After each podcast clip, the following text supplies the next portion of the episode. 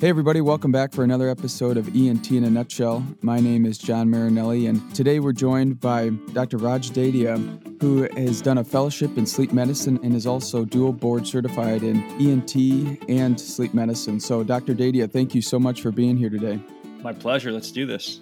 All right. By way of introduction, I just wanted to mention that we will cover sleep stages today. However, we're going to hit that a little bit harder in our polysomnogram interpretation episode. But this episode will be primarily focused on everything from common questions like how much sleep do you need, effects of sleep deprivation, um, role of naps, and then we're going to cover some of the high yield aspects surrounding sleep physiology. But to get started, Dr. Dedhia, how much sleep do you need?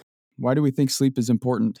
Yeah, so that's uh, two questions. Uh, I'll answer those separately. Uh, why is sleep important? Well, the truth is, we don't really understand the entire uh, role of sleep uh, for humans or other animals. But I would say there's four things that most of us would agree upon as functions of sleep.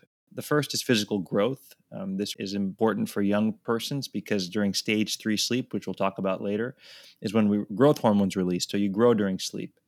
Uh, REM sleep is important for memory consolidation overall sleep for energy conservation. And I can tell you from personal experience, uh, getting a good night's sleep certainly helps preserve your immune function. So that's why we sleep. How much do we need? Uh, patients love to ask this question. And um, it depends on how old you are. So there are age specific guides. This is by the National Sleep Foundation telling us how many hours of sleep we need. So newborns, uh, 14 to 17 hours and if you're over 65, it goes to seven to eight hours. And so along that spectrum, your sleep needs uh, decrease. So most of us listening to this podcast are, I'm going to say, are 18 to 64 year olds. Seven to nine hours is a recommendation. Um, and I tell patients seven hours at least of uninterrupted sleep. And I know there's a little bit of genetic variation in that. Is is that correct? Yeah, we have these uh, phenotypes where we describe as long and short sleepers. And there's a lot of interest. I would say people are intrigued by these people that sleep four to five hours and seem to function reasonably well without any impairments. Those are exceedingly rare. Patients who have that kind of short phenotype. Most well, some of the more high achieving people do have lower sleep requirements, but that's certainly not uh, not true across all persons. And then you have other people that require nine hours. And again, there's a whole lot here we don't understand. Sleep is a very young field, about 40 years old. So there's a lot of uh, work here to be done to figure out who these people are. And this idea of a two process model, uh, can you tell us a little bit about that? Yeah, what you're referring to is that there are these two governing forces uh, for our sleep. Uh, you have something called the circadian rhythm or circadian process. That's an internal rhythm or clock uh, that every cell in our body has, every being on this planet has, that wants to guide us as to when we're going to be awake and when we're going to sleep. Counter to that, or I should say, coupled with that, is something called the homeostatic process. This is a pretty simple concept that the longer you're, you're awake, the more that you want to sleep. And so there's a buildup of sleep. The way that I think about it is as you are awake, you start putting bricks in your backpack and things get heavier. And then once you sleep, you can shell off these bricks to make you less heavy and less likely to sleep. So, this again, two process model, very important here. You have the circadian process and the homeostatic process. I'll go into a little more detail here. The circadian process is governed by melatonin, and we have these things called zeitgebers or time givers. Sunlight is the strongest of these, but that sunlight actually stimulates the retinohypothalamic tract and regulates melatonin release. So if you see the sun, uh, it's going to tell you certain things about how much melatonin to release. And melatonin, of course, is what makes us sleepy. That's the circadian side. On the homeostatic side, I mentioned those bricks that you have that you stay awake longer those bricks are really adenosine. Adenosine is the molecule that's involved with making us sleepy. Again, the more adenosine you have, the more sleepy you're going to feel. And how exactly does sunlight regulate our circadian process? So, sunlight is a, a photic or a light stimulus. And that light, as the sunlight hits our, our retina, uh, from the retina back to the hypothalamus to the suprachiasmatic nucleus, where you have that connection to the pineal gland, which releases melatonin. So it's this really this elegant track between the retina to the hypothalamus to the pineal gland that determines release of melatonin. And again, sunlight is the most powerful of these. You can get a light box that you can buy on Amazon that also can help function in the same way, but really uh, sunlight is the most powerful of this. And and I'll go one step further.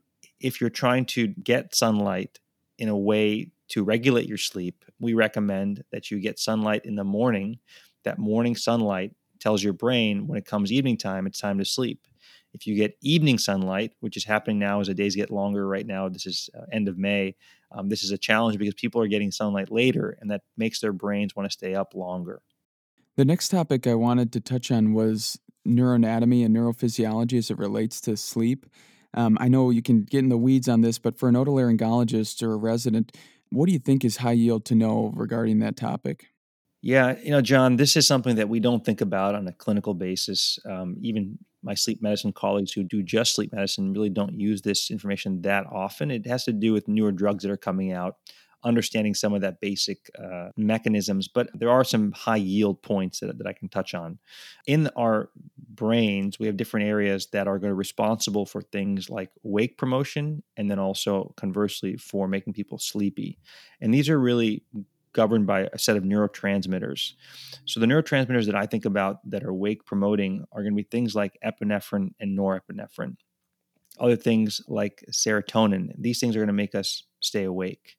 I should include things like histamine, dopamine, orexin. Uh, and the way to, I don't, you know, this gets really a bit of a jumble, but you can think about when a person takes Benadryl and they get sleepy. Why do they get sleepy with Benadryl? Benadryl is an antihistamine, and I just mentioned that histamine is one of our wake promoting agents. So we see side effects of medications that make people sleepy. And if you can remember that histamine promotes wakefulness, and if you have an antihistamine, you're going to get sleepy, um, that can be pretty helpful. We talk about the other side, what things promote sleep. And these are sort of these sleep agents are things like acetylcholine, uh, glutamate, glycine, GABA, adenosine I mentioned earlier. And so the way I think about this is you have some things that have anticholinergic effects. We know alcohol potentiates GABA, benzodiazepines potentiate GABA. Those things are sedatives by definition. So again, if you just remember, there's a handful of, of molecules that are going to make you awake, and histamine's an easy one to remember because of the effect of the drug of antihistamines. And then you have things like GABA, for example, and I think about alcohol and benzodiazepines as being sedative, and they, they really work on GABA. And we talked a little bit about melatonin earlier uh, as a significant hormonal influence related to sleep physiology. Could we just touch on the several different aspects of endocrine and hormone regulation as it pertains to sleep physiology? Sure. And I think, you know, there are a handful here, and I get for the purposes of this podcast for our audience, I'll say a couple that should come to mind. One is growth hormone. I mentioned that earlier, um, but growth hormone is released during stage three sleep. So when we have children in the clinic and we talk about potential sleep apnea and the detrimental effects, one of the effects of sleep apnea in children is growth retardation. And it's because the inability for them to get consistent sleep, to get into that stage three sleep and to release adequate growth hormone. So that's an important one during sleep growth hormone. And then the other one that I think about is cortisol. You know, the ACTH cortisol, the adrenergic axis, the hypothalamic pituitary axis is important because you know, cortisol, we typically see this rise uh, right before you wake up. And so that, that peak near the wake up time uh, is important. And um, other things that counter that are TSH, thyroid hormone, what actually peaks during sleep and then decreases during the day. And I think, John, the point here is that all of these hormones or neurotransmitters that are released, they themselves have a circadian pattern. And that's why this field of circadian science is, is blowing up because every medication, every cell in our body has its own internal clock. And if we can understand that better, it really has implications on clinical care for patients uh, that are having issues in a certain area or in general how to optimize our health based on the clocks of these cells one other kind of set of hormones that I've heard a little bit about that I just wanted to get your take on is leptin and ghrelin. I feel like I see those when I'm being asked questions on pieces of paper sometimes. Pieces of paper. I think that, that's a that's a great point, John. And I, I, have to be sensitive to that because that is a lot of uh, the learning here is some of the basics um, you know, leptin is a hormone that's released from our fat cells. And in general, it causes a decrease in hunger. So you can think of a body's way to auto-regulate. You know, if you put on weight, more fat cells, you have leptin to make you uh, less hungry. However, in a lot of our sleep apnea patients, we have discovered something called leptin resistance. That's where patients continue to be hungry despite having increased leptin from the increased adipocytes. Ghrelin, on the other hand, uh, is supposed to counter leptin. So, ghrelin, uh, I think you can think about mnemonic leptin leans and ghrelin gains. So, ghrelin makes you gain weight. Um, this typically peaks at night. So, you have this push and pull between leptin and ghrelin in theory, but understanding things like leptin resistance can cause an imbalance in that push pull. And transitioning here to a hot topic for ENT residents, but also just as it relates to things like obstructive sleep apnea, I wanted to just touch on sleep deprivation. And if we could maybe first touch on acute sleep deprivation and how that affects patients, uh, would you mind going into that? Sure. So, we're going to talk about acute and chronic sleep deprivation, and these are important for different populations acute sleep deprivation. We think about you know whether it's a resident on call police officers or persons that are doing things that are requiring one or two days of, of not sleeping at all or not sleeping much. Recovery can take a few days. Um, you know and the first day what you'll see is a rebound of what we call slow wave sleep or delta sleep. So imagine you're up all night for a test. The next day you crash. When you crash it doesn't take you long to sleep. So we call that a decreased sleep latency. And then you're going to have this beautiful consolidated period of this uh, stage three sleep, that's when you're kind totally out. You, you know, somebody wakes you up, you're so groggy. I think about being woken up post call and I don't know where I am. It's sort of that feeling where you're in this slumber. And that's the rebound that you see uh, after that first day uh, of being acutely sleep deprived. Second day, you'll get an increase in REM sleep. And by the third day, you often see a return to normal, depending on your age with sleep deprivation. It has a lot of physiologic and hormonal uh, implications. Uh, you increase things like sympathetic tone, can decrease your growth hormone. There's, of course, it's quite an inflammatory state. As I mentioned, sleep is an important function in immune function restoration. So if you're not getting that sleep, you're more prone to get sick. So these are some of the things that you're seeing. Again, it's sort of a widespread effect of not uh, getting sleep uh, in the short term. And what about chronic sleep deprivation? Yeah, most of the listeners here have experienced that at some point. It's called residency, um, and you know when you have that sleep deprivation, you there's a lot of study now, and there's some NIH funded trials understanding what is the impact, particularly on surgical residents, on their function, on their mental state. And we're learning some of that now. And it seems like one thing that's clear is that there's not this sleep debt that you know you, you withdraw from the bank five hours of sleep during the week because you know you get a lot to do and then hey you know what i'm going to pay it back on the weekend yeah it's not really clear it doesn't seem to be the case that you can do that effectively if you have several nights of, let's say, more than three nights of not sleeping well, or in most cases, it's many years in residency, but if you have a string of nights where you're not sleeping much and you go back to sleep, you actually rebound here in something called a REM rebound. So you get more of this REM sleep. I mentioned that in acute sleep deprivation, you get a slow wave rebound. Here, think about a REM rebound. So that's important point one. The other point is that as far as your performance, the subjective reporting of that individual's performance is very different from objective reporting. In other words, if you put somebody from a simulator after a week of poor sleep, or let's say longer, their ability to tell you how they're doing will not reflect objective scores. This is true for both acute and chronic sleep deprivation. But I, I, say this again because of our residents who are experiencing this, and it's important for us to understand and to protect them from not having uh, prolonged episodes of acute or chronic sleep deprivation. And another topic I wanted to touch on related to this was the role of napping. What is the role of napping in sleep deprivation?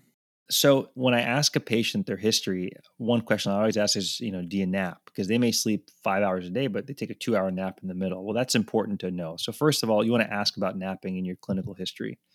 Then you want to tell them about napping. And napping is one of the two proven ways to fight sleepiness, uh, caffeine being the other one. So naps, typically less than 15 minutes, uh, what we recommend, so they don't get into that stage three sleep slumber and have sleep inertia. But if you can nap for less than 15 minutes, what you can do is actually drive down your adenosine levels. I mentioned adenosine gets built up in the backpack, the bricks that you're putting in as you're awake. But once you take a nap, you actually unload those bricks and the adenosine goes down. So we recommend if, if you needed to, let's say you had to drive so many hours to get somewhere, we'll pull over and take a nap. Don't roll the windows down. Don't go outside and do push ups pull over, take a short nap. That's been proven to help fight sleepiness. And you mentioned caffeine. How does caffeine fight sleepiness? Yeah, this is a great question. Caffeine is a non selective adenosine antagonist. So it's going to antagonize those adenosine receptors, which is directly how that fights sleepiness. That's 100, 150 milligrams of caffeine is the dose we recommend. So that's about a cup of, I think, eight or 12 ounces of a Starbucks coffee, for example. That is going to help antagonize adenosine and make you less sleepy.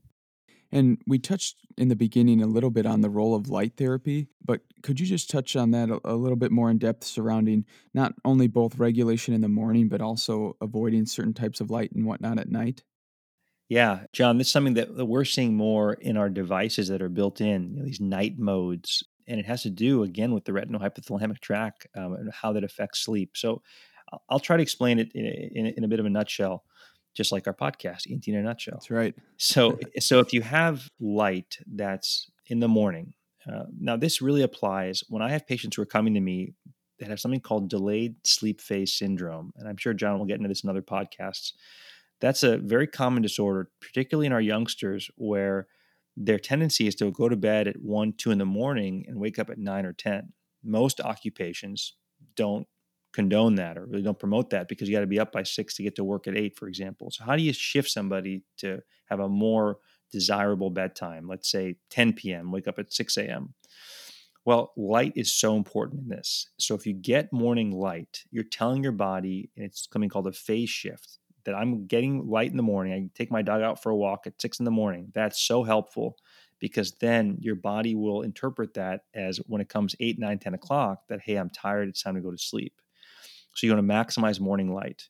Conversely, you minimize evening light. So on the way home, put those sunglasses on, draw your shades and curtains when you get home. I do this um, with my own family to help promote that sleep so that it's not, you know, light seeping in at 8 p.m., 9 p.m. It's really hard to go to sleep.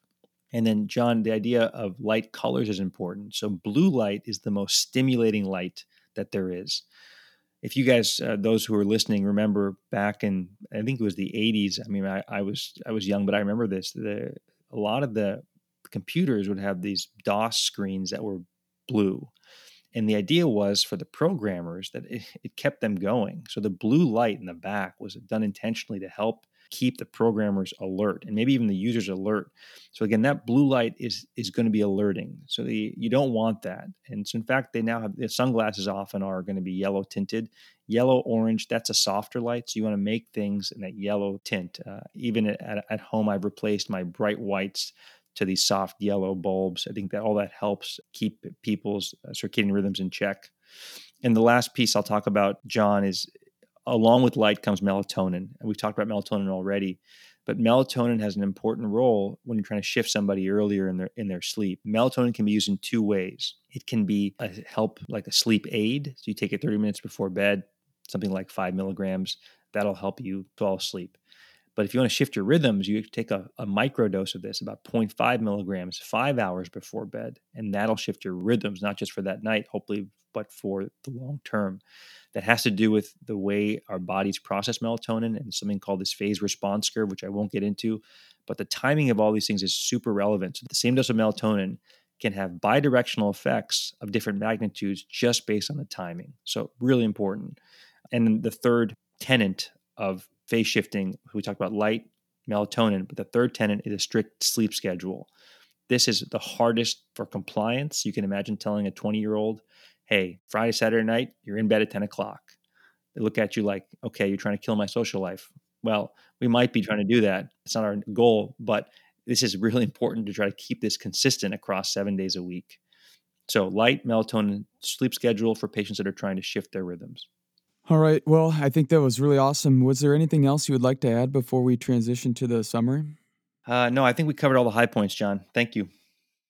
All right. Now I'll transition to the summary portion of the podcast. So, today in this episode, we talked a little bit about how much sleep humans need, with the vast majority of adults needing seven to nine hours, and a, a very few select genetically lucky folks requiring less than that. We then cover this idea of a two process model where you have this ongoing homeostatic process that kind of builds throughout the day through the neurotransmitter adenosine that slowly builds and promotes sleep. And then this idea of a circadian process uh, where your body's kind of balanced the other way towards wakefulness that's primarily driven by the hormone melatonin. Uh, there are numerous effects on your endocrine system through sleep. Some of the most notable ones just being a significant influence of growth hormone on sleep, which is released in the first half of sleep. And then we also touched on the idea of sleep deprivation and how it really takes in acute sleep deprivation about three days for the EEG to normalize. I mean, in chronic sleep deprivation as well as acute sleep deprivation, there's this interesting phenomena where study subjects will report performing as well as they think they would if they had gotten normal sleep, but objective testing reveals that that's not the case. And lastly, touched on different ideas surrounding combating sleepiness and regulating your sleep schedule, the importance of morning light and avoiding uh, light, especially blue light in the evening, the how to use melatonin, and then the importance of maintaining a strict sleep schedule. Dr. Dedhia, anything else you want to mention? You nailed it, John. Well, thank you so much for being here today. It's my pleasure. All right, and now I'll transition to the last portion of our podcast. We'll ask a couple questions and give you a chance to think about it and respond. Today, we only have two questions. The first of which is What is the two process model as it relates to sleep physiology?